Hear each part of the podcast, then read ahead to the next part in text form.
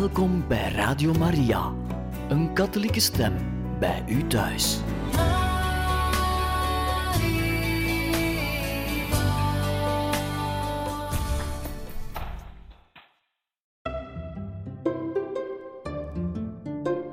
Talita Koen.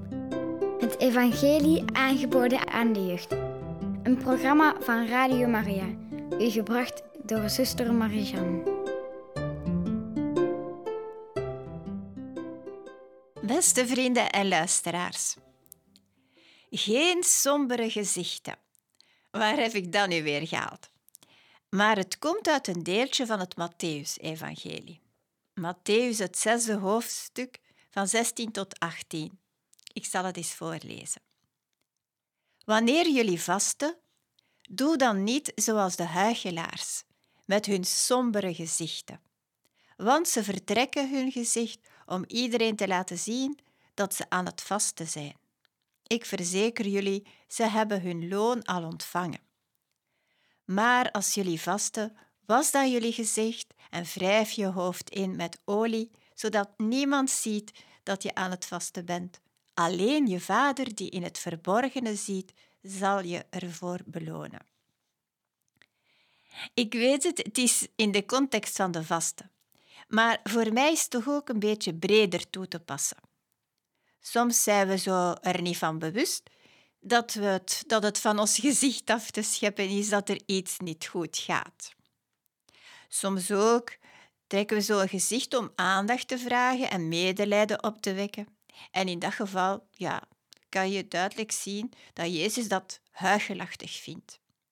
We doen alsof, we doen er een schepje bij. Het is in feite een zielige vertoning, waar mensen zelfs voor op de vlucht gaan. Maar als het gaat om een overdreven, ernstig gezicht, als mensen eens luidop lachen en gezellig bij elkaar zitten plezier te maken, en dat we dan geërgerd reageren zo van de zot hoor je lachen, maar de verstandige mens niet. Ja, ik denk dat we dan heel ver verwijderd zijn van het evangelie, de blijde boodschap. Wat maakt ons zo chagrijnerig? Moeten we ons dan verwonderen dat de mensen ons links laten liggen? Dat ze vrezen dat je hen gaat aanklampen? Het gaat over aandacht willen voor jezelf. Waar Jezus hier toch iets wil duidelijk maken, of over succes voor jezelf te willen oogsten, omdat je zo'n fantastisch voorbeeld bent voor anderen. Is dat zo? Is dat een voorbeeld zoals Jezus het van ons vraagt? Zo'n droevig, somber, ontevreden, afkeurend gezicht naar anderen toe? Kom, we gaan even bidden. Hè. Kom, Heilige Geest. Wees jij onze begeleider, want zelf zijn we meer met onszelf bezig dan met wat Jezus verlangt. Meer met onszelf dan wat anderen nodig hebben. Meer met de bekering van anderen bezig dan met onze eigen blinde vlekken, waar we ons zouden moeten bekeren. Kom het ons duidelijk maken, Heilige Geest. Laat de zon doorbreken in ons leven, in ons hart, in onze ogen. Straal. Straal je goedheid en vreugde uit doorheen ons naar anderen. Jij kan ons bekeren. Dank je. Toen ik over een thema nadacht voor deze uitzending, dan kreeg ik eigenlijk voortdurend het woord humor in mij. Dat was heel sterk, het kwam altijd maar terug. En ik moest denken aan mijn leerlingen die op een dag hadden gezegd: Maar die Jezus van u, die is altijd zo ernstig. Kan die niet lachen?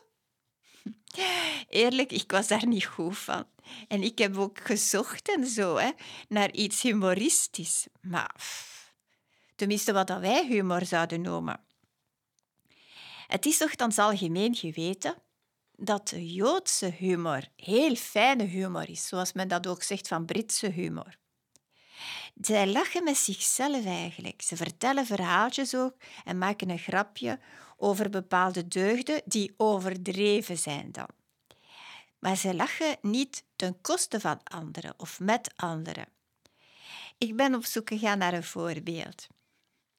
En het is algemeen geweten dat de Joodse mama's er alles voor over hebben of dat hun kinderen zich maximaal ontwikkelen, zodat ze er trots kunnen op zijn. Ik dacht bij mezelf, ja, welke mama is daar dan niet in datzelfde geval? Hm? Die van ons ook, denk ik. Het voorbeeldje, het verhaal. De kleine Isaac komt terug thuis van de school en hij vertelt aan zijn mama dat hij bij het schooltheater de rol heeft gekregen van een gehuwde man. Waarop de moeder zonder verpinken reageert terwijl ze hem de opdracht geeft. Ga onmiddellijk naar school terug en vraag een rol waarbij je ook tekst krijgt. ik moest echt lachen. En ik dacht zo een keer, in één keer terug aan het evangelie waar dat de moeder tevoorschijn komt van de eh, zonen van haar zonen Johannes en Jacobus. Je zult je misschien toch nog wel herinneren. Jezus was nogal veel bezig met drie apostelen. Petrus, Johannes en Jacobus. Johannes en Jacobus zijn twee broers. Maar waarom is dat nu een gek voorbeeld? Wel, Jezus heeft tot drie maal toe gezegd in het evangelie dat hij gaat lijden en doodgedaan worden. Hij gaat bespot worden, gegeeseld, gekruisigd. En maar de derde dag zal hij verrijzen. Hij bereidt zijn apostelen daarop voor. En de derde leidersvoorspelling die vinden we in Matthäus, het twintigste hoofdstuk van 18 tot 19.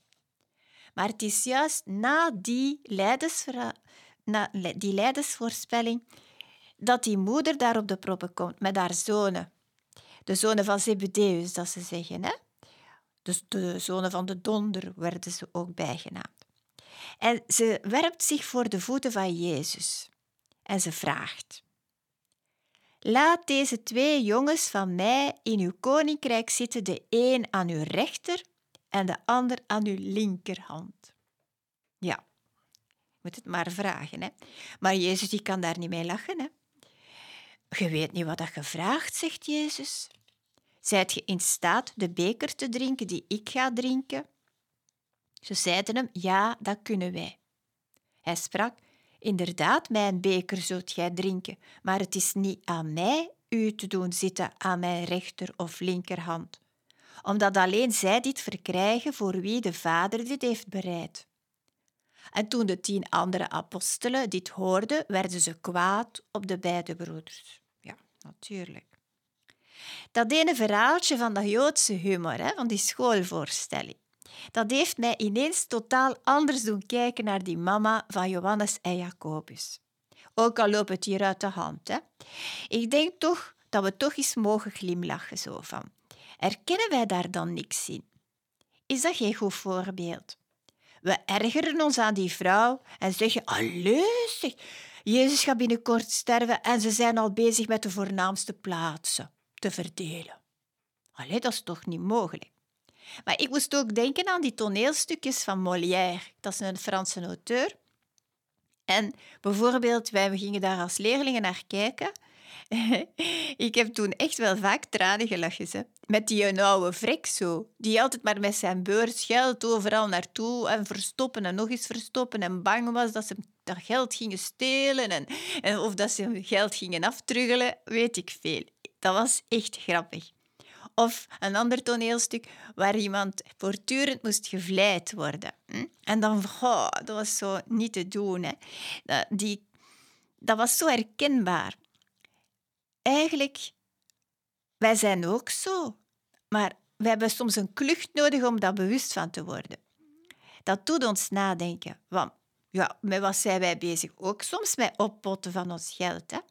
Of ook overdreven gevoelig voor complimentjes. Of het omgekeerde, de kritiek op ons gevoelig persoontje.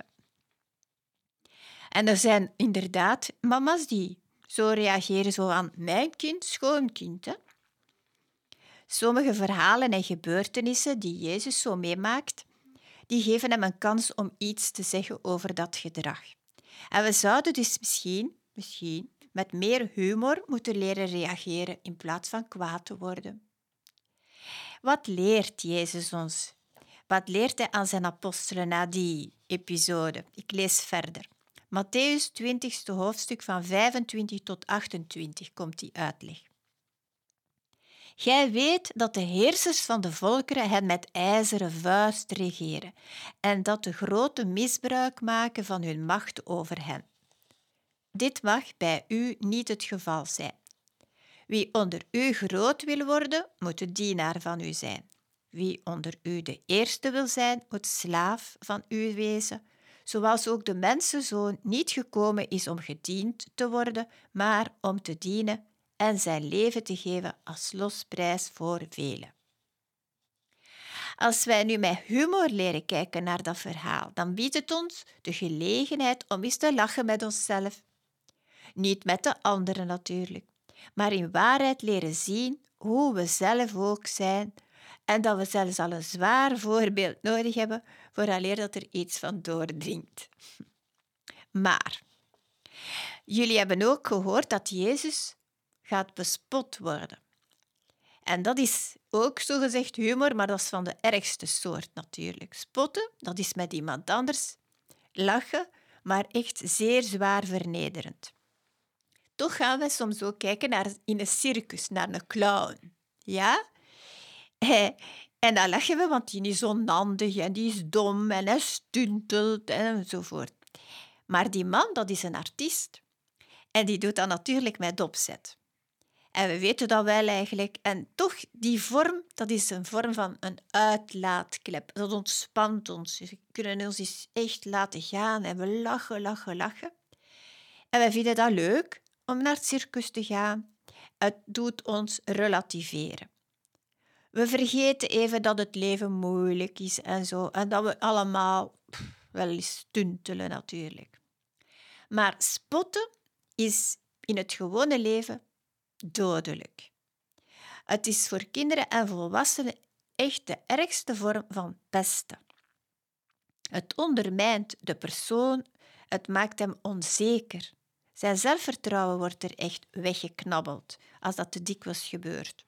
Ik heb zo kinderen in de klas gehad, hè, die namen de rol van de clown op zich. En waarom? Omdat ze een bril droegen, omdat ze ros haar hadden, omdat ze klein van gestalte waren, veel kleiner dan de rest, omdat ze zwaarlijvig waren. En zo allerlei dingen waar dat ze zouden mee kunnen spotten. En wel, die kinderen die waren zo intelligent, dat zomaar zeggen, dat ze eigenlijk de grap, de lolbroek, de grapjas uithingen. En die werden heel erg geliefd. Gelukkig voor hen.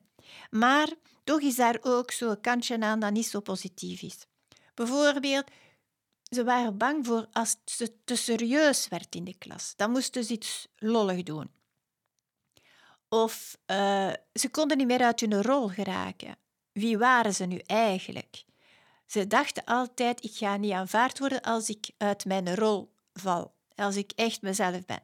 En dat is ook niet goed. In die zin, hun zelfvertrouwen zo was daardoor ook niet zo sterk.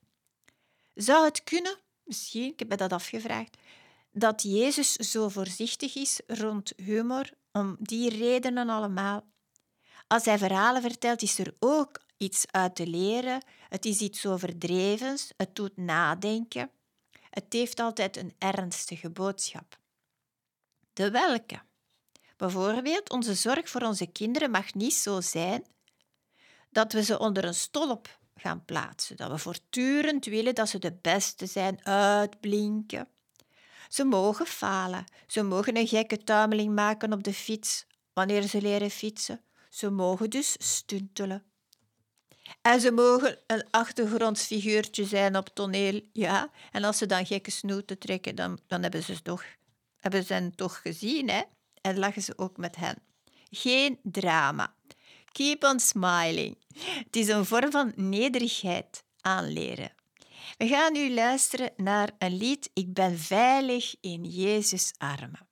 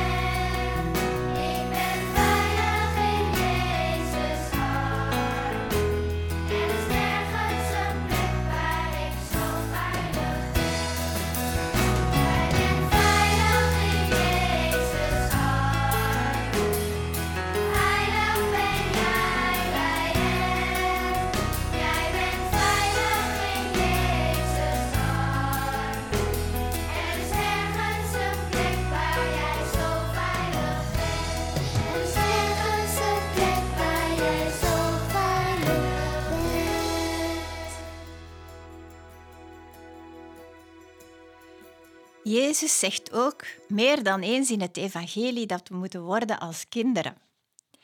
Ik heb een paar zinnetjes opgezocht bij Marcus het negende hoofdstuk 37ste vers. Wie een kind als dit opneemt in mijn naam, neemt mij op en wie mij opneemt, neemt niet mij op, maar hem die mij gezonden heeft. En bij Marcus tiende hoofdstuk 15e vers.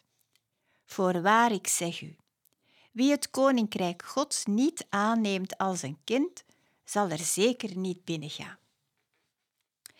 Een kind, dat is spontaan open.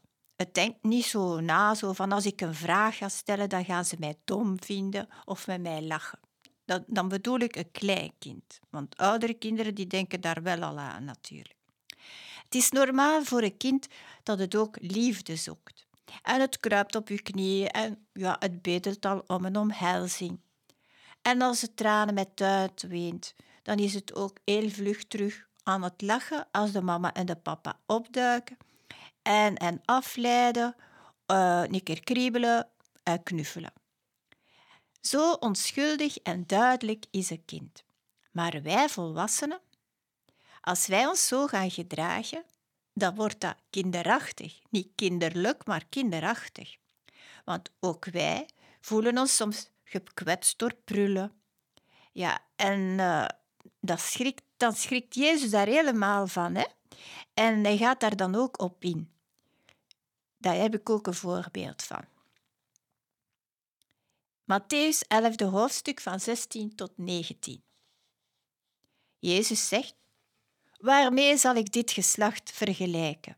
Het gelijkt op kinderen die op het marktplein zitten en de anderen toeroepen.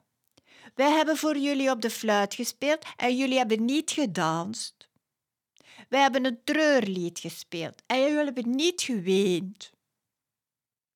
Johannes komt, hij eet en drinkt niet. En jullie zeggen, hij is van de duivel bezeten. De mensenzoon komt, eet en drinkt wel. En ze zeggen, kijk, die gulzigaard en wijndrinker, die vriend van tollenaars en zondaars. Maar de wijsheid vindt haar rechtvaardigheid in haar werken. En weet je uitleg? Met onze sombere blik geven we nogal commentaar hè? op mensen, op omstandigheden. Uh, dat is alles behalve het, allee, het onbevangen, eerlijke kind. Het kind van het verhaal dat Jezus daar juist, hè, die kinderen die op de markt zitten.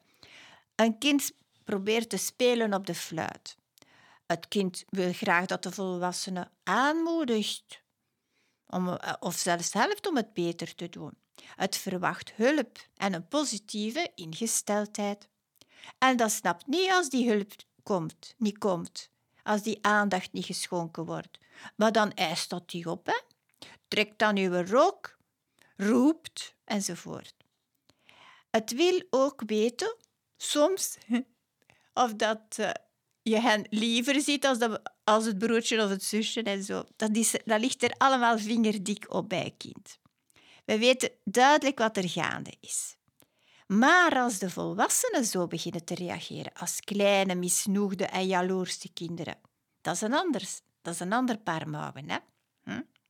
Die gevolgen die zijn eigenlijk vreselijk. Je hoort het hier ook. Hè?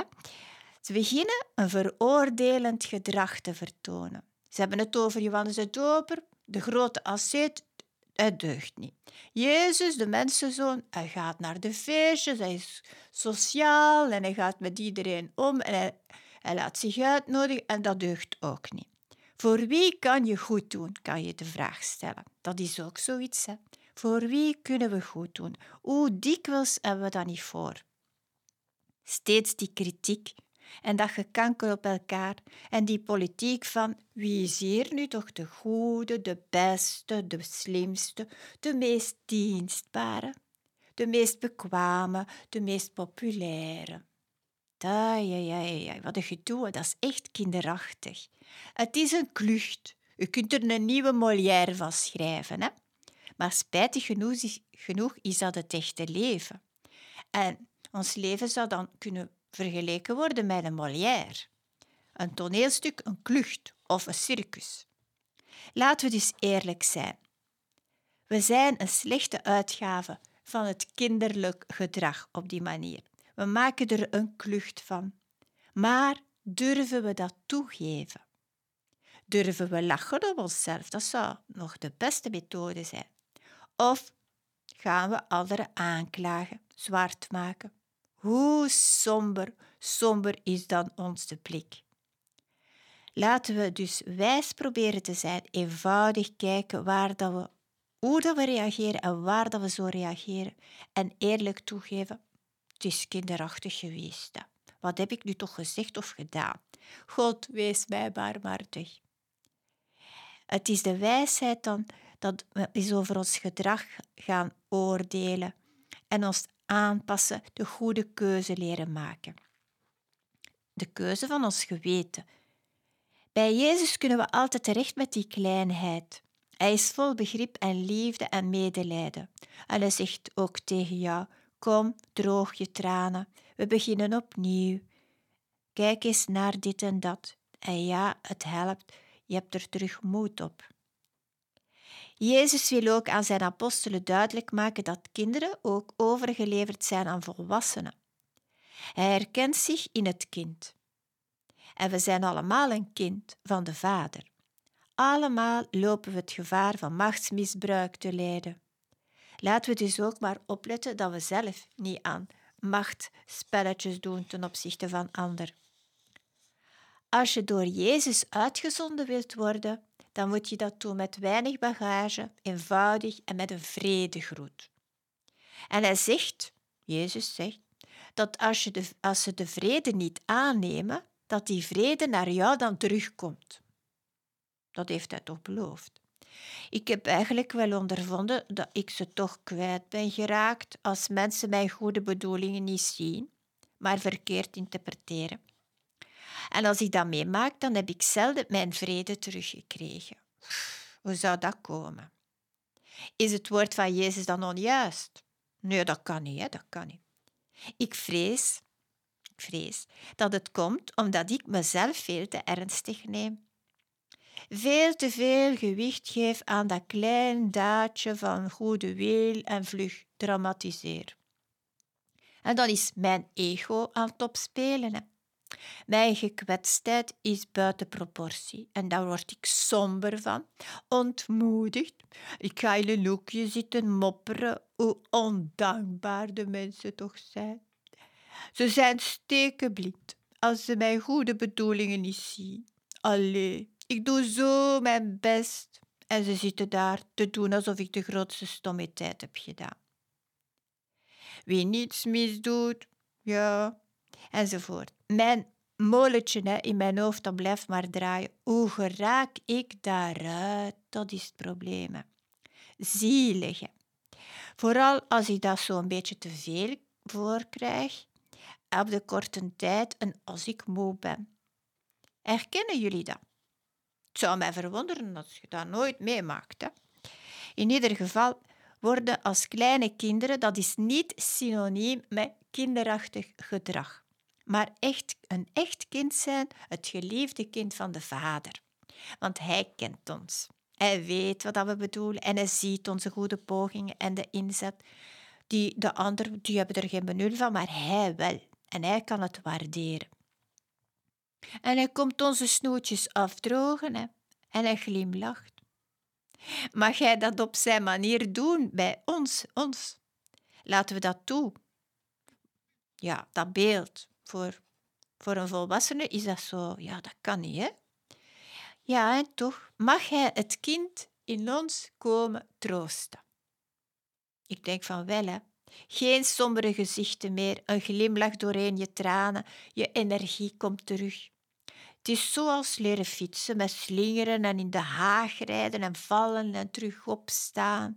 En je komt er vanaf met schrammen, maar na een tijdje ga je er toch veel uit leren. Keep on smiling, geen sombere gezichten. Als alles lijkt tegen te gaan en er komt echt een grote tegenslag, dan zijn we ook in de put geraakt. Dan spelen er veel vragen door ons hoofd. En ja, dan is het soms wel moeilijk te verwerken. Als we dan een sombere snoet trekken, dan is dat niet meer te vermijden. Dat is gewoon het leven. Maar eerlijkheid duurt het langst. Wat heeft Jezus gezegd tegen zijn apostelen toen hij verrezen was onderweg naar Emmaus? Heeft hij gezegd: Moesten mensen zo dit alles niet lijden om zo zijn glorie in te gaan? Dat heeft hij gezegd. Wij willen graag verhuizen, zonder kruisweg, zonder bespottingen, zonder geesteling. Ja, en in de vaste krijgen we de kans inderdaad om te bezinnen over wat, dat, wat er echt toe doet. Zo. Ik heb in een boek gelezen van Leo Feijen. De titel is Man onderuit. Ik, vond, ik vind de titel heel passend. Hij is onderuit gegaan, letterlijk ook. Hij is gevallen op het ijs en hij had een lelijke breuk, moest revalideren, eerst opereren. Ze moesten hem opereren in het ziekenhuis en dan nog revalideren, lange, lang. Hij is lang niet kunnen journalist zijn op televisie en zijn programma kon dan niet meer uitgezonden worden. Hij lag op een kamer waar ook een mevrouw was en die kende hem. En ze vond hem een ijdeltuit. Ze kende zijn programma, Kruispunt, goed. Ze vond dat interessant. Ze had daar een mening over, deels grappig, deels confronterend. Maar ze spaart toch geen kritiek. En ze zegt: Nou, ik denk dat je het wel fijn vindt om te, op televisie te komen. Volgens mij ben je behoorlijk ijdel. behoorlijk ijdel. In ieder geval, het heeft hem ernstig doen nadenken over zijn roeping als journalist en dat programma. Hij beschrijft dat allemaal heel eerlijk zo.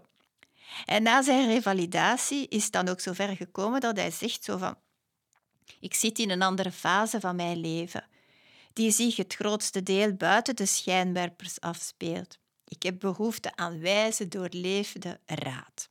En hij gaat lezen in een boek van Henry Nouwen over de discipline van het hart en de discipline van het persoonlijk gebed.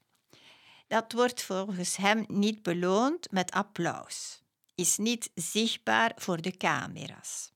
En het vindt plaats in de meest verborgen hoeken en gaten van het menselijk hart. Daar stappen de mensen van hun voetstuk af. Daar erkennen ze hun kleinheid en keren ze zich tot de God van barmhartigheid en medelijden. Uiteindelijk is er maar één die in je hart kan kijken, dat ben jezelf, en dat is je diepste eenzaamheid.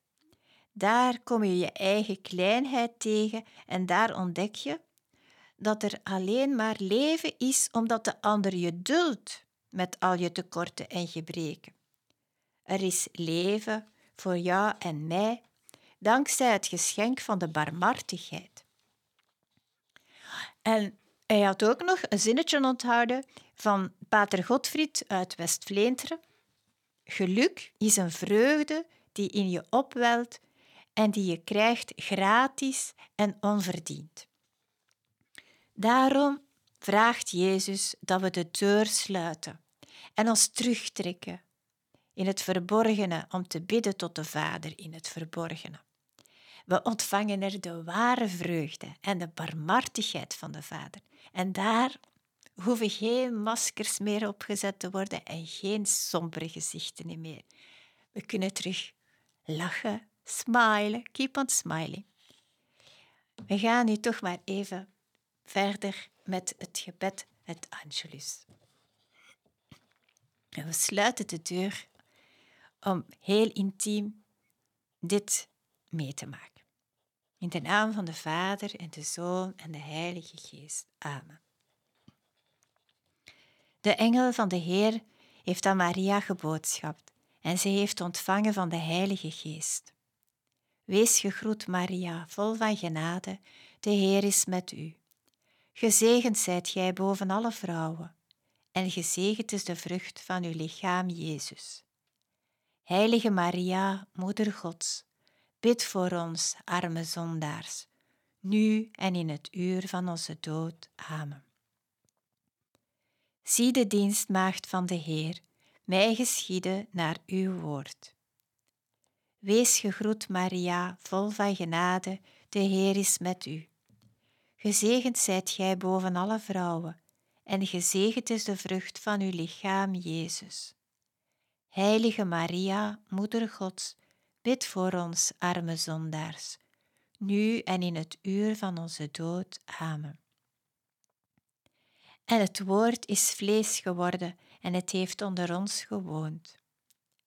Wees gegroet, Maria, vol van genade, de Heer is met u. Gezegend zijt gij boven alle vrouwen, en gezegend is de vrucht van uw lichaam, Jezus. Heilige Maria, Moeder Gods, bid voor ons, arme zondaars, nu en in het uur van onze dood. Amen.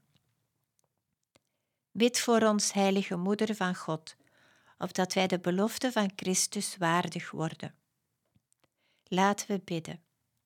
Heer, stort u genadig in onze harten, opdat wij, die door de boodschap van de engel, de menswording van Christus, uw Zoon, hebben leren kennen, door zijn lijden en kruis gebracht worden tot de heerlijkheid van de verrijzenis, door dezelfde Christus, onze Heer.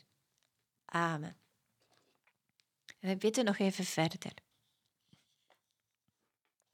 Jezus, alles wat je verlangt voor de vaste, het is zo'n uitgebreid programma, dat het mij overdondert. Maar als je zegt dat ik er mijn glimlach bij mag bewaren, in plaats van een somber gezicht als een donderwolk, dan wil ik dat toch proberen. Echt waar. Stuur je Heilige Geest maar, want Hij kan me altijd opvrolijken. Hij is zo creatief en hij laat me zien wat grappig is, mooi, edel. Hij tovert een glimlach op mijn gezicht. Hij slaagt erin me te doen lachen met mijn eigen onmacht en stommiteiten. Ja, een beetje christelijke humor, dat is toch weldoend. Een middeltje tegen migraine en een oververhit verantwoordelijkheidsgevoel. Dank je, Jezus, voor die uitnodiging het eens anders aan te pakken. Jezus, voor jou kan ik geen masker opzetten en geen rol spelen. Bij jou mag ik mezelf zijn. Ik mag zelfs eens gek staan dansen en zingen in plaats van heel serieus en evenwichtig te mediteren. Ik mag me in lofgebed uitleven en de vreugde laten overwinnen op alles wat me zorgen baart. Ja, met jou wordt alles eenvoudiger. Je laat mijn vertrouwen ook werkelijk groeien. Dan valt er ook iets weg van mijn schouders. Want jij zorgt voor het onmogelijke in mijn ogen. En je zegt me: neem deze tijd nu eens voor jezelf, om te ontspannen samen met mij. Ha, dank je, Jezus. Dat is echt verfrissend heerlijk. Jezus, wat anderen ook over mij zeggen en wat ik over hen zeg of denk, ja, het kan zo niet verder. Hè? Die competitiegeest onder elkaar, al die kritische bedenkingen, op welke basis? Zijn we rechters geworden? Willen we elkaar heropvoeden? De lesspellen. Kom, Heilige Geest, en blaas al die mistbanken weg tussen ons. Laat de schellen van onze ogen vallen, want wie zijn we, dat we denken dat, de ander, dat we die ander kennen? We moeten zelf nog door jou ons ware gezicht laten boetseren. Nooit is het afgewerkt. Steeds opnieuw kom je ons één voor één een beetje bijwerken, verder kneden. Hier ben ik, kom me verder boetseren. Laat me naar de ander kijken met nieuwe ogen, want jij bent aan ons bezig als een echte kunstenaar. Hier ben ik, ga je gang. Neem er je tijd maar voor. Dank u. Jezus, wat een avontuur, hè? Het lijkt soms een echte klucht als ik achterom kijk. Maar ik weet dat je het beste met me voor hebt. Een lach, een traan. Wat doet het ertoe?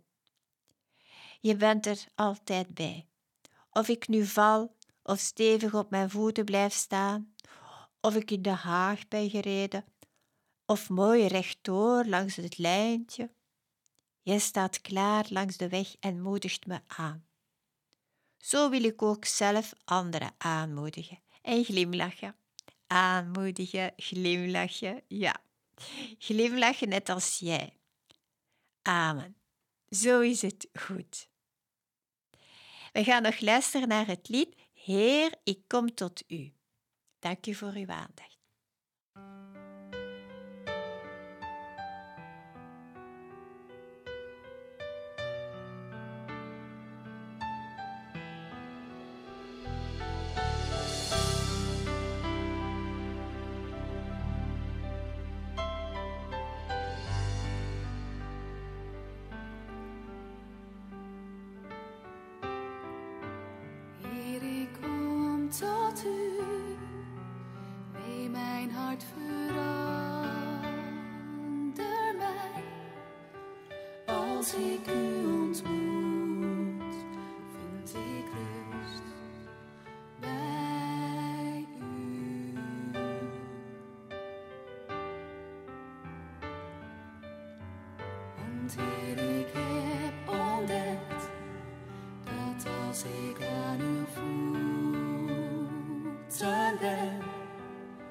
Trots en twijfel